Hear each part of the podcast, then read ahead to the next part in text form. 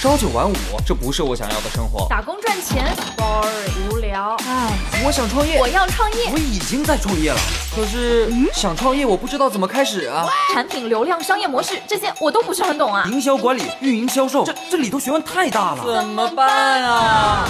想创业不懂项目挑选，想经商不知商业技巧。乐客独角兽创业导师崔磊，商业小纸条苏南为您一一解答，一一解答。欢迎进入今天的创业找崔磊。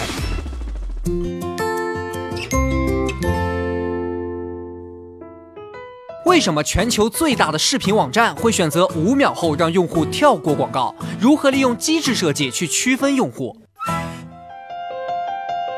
有请崔磊。有请崔磊。全球最大的视频网站啊，是美国的 YouTube。它有一个非常棒的设计，就是五秒可跳过贴片广告的功能。你点击跳过的按钮，广告立马消失了。哎，不像国内视频网站啊动辄几十秒、上百秒的广告，用户看起来简直是非常非常的爽快。你是不是想，哎，这家公司还真是业界良心啊？可以为了用户体验牺牲掉商业利益？毕竟让用户看更多的广告，视频网站是能收钱的。如果您真这么想，那就错了。实际上啊，你想想自己看的国内那些视频网站的长广告，从广告跳出来的那一刻起，你心里就有抵触了。然后呢，通常会去干点别的事儿，比如说喝口水、上个厕所，反正就等一等，手机放一边。所以呢，视频网站的第一条广告和第二条、第三条广告，它的定价是不一样的。广告主都知道用户的心态，他们不是傻子啊。我们再看 YouTube 的五秒可跳开广告的设计，因为。广告只有五秒的时间嘛，你不会走开，相反呢，会很认真的去观看，所以这五秒钟的广告到达率就非常高。就用了这么简单的跳过按钮，就抓住了用户五秒内的全部注意力，这就从机制上有效提升了广告的真实曝光度。这样做呢，还有一个效果，就是让广告主啊知道自己这条广告的质量到底怎么样。因为用户到底在第八秒还是第二十五秒跳过广告，广告主都能通过这么小小的按钮知道。哎，这不就能反映出他的广告是不是有那么吸引用户看下去吗？你看这个用户所有的反馈啊，在这个视频网站当中都有数据显示。然后呢，广告主根据这个数据显示，马上就知道这个广告吸不吸引人。如果用户坚持看完了，这就说明广告很不错。这就给广告主优化广告提供了有效的数据指导。看视频网站千千万万的用户，这就相当于是他广告质量的测评师，免费给平台打工。你说这是不是非常聪明的机制？这个简单的按钮可以吸引用户的注意力，可以帮助广告主进行广告质量的判断，还可以从机制上来优化广告效果，一举三得。我再来举一个不是很正面的案例啊，你应该多少接到过一些诈骗短信吧？很多一看就非常弱智，你可能还想，哎，这个智商怎么还能当骗子呢？但是真的是骗子不愿意把短信编得更可信吗？当然不是啊！电信诈骗罪犯的逻辑就是要用弱智的短信去筛选那些没有判断能力的人，骗这些人更容易啊！如果他们编一个更可信的短信，吸引正常人上钩，你再进一步骗他们的成本就会变得很高了。所以电信诈骗犯也是要去算投入产出比的。他肯定要采用效率最高的诈骗策略，所以呢，不管是大到产品设计，还是小到生活中的诈骗短信，这背后都有商业上的思考。今天我们说的这个例子啊，其实就是想告诉大家说，如果我们想让用户达到那个目标，其实我们先要思考用户要做什么事儿，他最舒服的方式是什么，用他最舒服的方式，然后引导着达成我们自己的目标。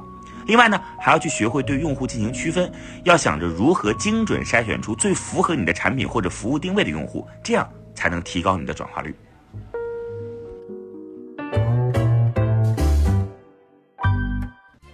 嗨，大家好，我是崔磊。下拉手机屏幕，在节目简介里有我的个人微信号，朋友圈我会分享创业思考、商业观察，以及和支付宝、抖音等巨头合作的创业好项目，欢迎您来交流。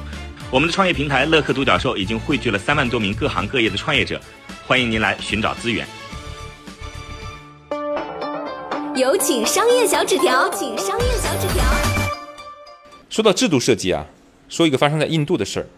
这件事儿呢，还是发生在英国殖民统治印度的那个年代啊。当时英国政府发现说，印度当地的眼镜蛇泛滥成灾，怎么办呢？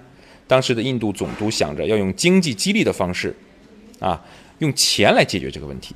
咋解决呢？政府发布一个政策说，哎。人民群众打死一条印度的眼镜蛇，哎，就可以领到政府的四英镑。哎呀，这有钱的积极性上来了哈！几个月之后呢，当地的眼镜蛇明显减少了，但奇怪的事情又发生了。没过多久呢，政府发现眼镜蛇的数量，哎，在一段时间剧烈减少之后，后来又慢慢重新多起来了。为啥呢？因为有钱赚，所以聪明的印度人呢，来薅政府的羊毛，咋薅的？哎，你不说打死这个一条眼镜蛇我就有钱分吗？你别管我打死是野生的还是养殖的，哎，很多印度的老乡啊、老铁啊，在家里养眼镜蛇，长大之后一棍敲死，拿给政府换钱。哎，你看看眼镜蛇就这样说，哎，又开始泛滥了，这个数量又多起来了，政府没办法，取消奖励吧。啊，这第一个事儿。再讲第二个事儿，最低工资制度的事情。呃，你说制定最低工资标准的初衷是什么呢？啊？那当然是为了保证穷人的利益，是吧？就是只要你干活，能够保证你一个最低的收入啊，制定一个门槛，制定一个规则。但是你说所谓的最低工资标准能够起到作用吗？啊，不知道。很多主流的经济学家都认为说，最低工资的出台呢会增加失业。比如说诺贝尔经济学奖得主啊，有一个教授就说过，说最低工资标准就是典型的好心办坏事儿。咋说呢？说假设市场上正常工资每小时二十块钱，啊。还有每小时十五块，每小时十块。这时候政府把最低工资标准定在每小时十五块，你觉得会发生什么？这时候呢，企业的人力成本负担会加重。那些本来每个小时十块钱的工资啊，按照这个钱来发的企业，为了削减成本，只能减少员工啊，裁员啊。虽然有些人工资增加了，但是还有一部分人就失业了，对吧？这是一个经典的一个一个一个博弈论。所以在某种程度上来说呢，说当时的这个政策是好心办了坏事。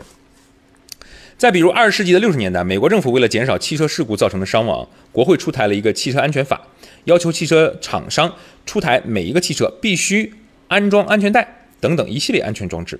哎，你肯定认为，哎，这法案总有效吧？这强制安全，这肯定没错。你想简单了。有位经济学家做了研究，他说，法案发布以后啊，每次车祸的死亡人数确实减少了。因为有了安全带等等一些装置保护嘛，但是没想到的是，车祸的次数却增加了。为啥呢？因为民众会想说，我有了安全带这样设施的保护，我的心态就变宽松了，我开车就踩得更快了，老司机我就飙车了，反而更容易发生车祸。当然啊，现在咱们要说安全装置对于人员的保护作用啊，减少伤亡人数肯定有帮助。所以当时那个法令，我们客观来讲，总体肯定是好的。所以。当时在制定这个法案的时候，负面的东西是制定者完全没有想到的。这几个事儿放在一起说，我想说明什么问题呢？就是不管大到各地的啊一些制度设计，还是小到公司的产品设计、管理制度的制定，背后的设计者一定要考虑到人们会对这个所谓的制度产生的反应，也就是所谓的人性。比如公司各部门的绩效考核的制定，如果没有考虑到跨部门的情况，有些工作任务和部门啊，或者说跟自己的绩效不相关。但是你要要求我做跨部门的合作，员工可能就会相互推诿扯皮、推脱，这就阻碍了跨部门协作。这背后是人性的自私的一面。所以，任何的制度啊、规章的背后都是一个博弈的过程。一个好的激励制度应该既能有效调动人的内在积极性，还要防止人性当中的黑暗面特质被挖掘出来。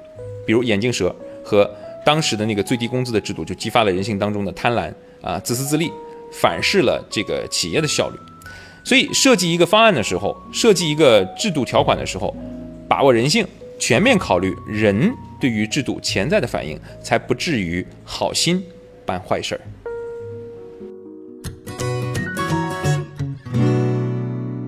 我曾经呢跟很多创业者沟通过，发现创业者最大的痛点就是缺少资源、缺少链接。于是呢，我们创立了创业者社群“乐客独角兽”，现在啊已经有三万多人了。有人在这找到了创业机会，找到了客户、渠道商、投资人。下拉手机屏幕，在节目简介里边有我的个人微信号，我在社群等你。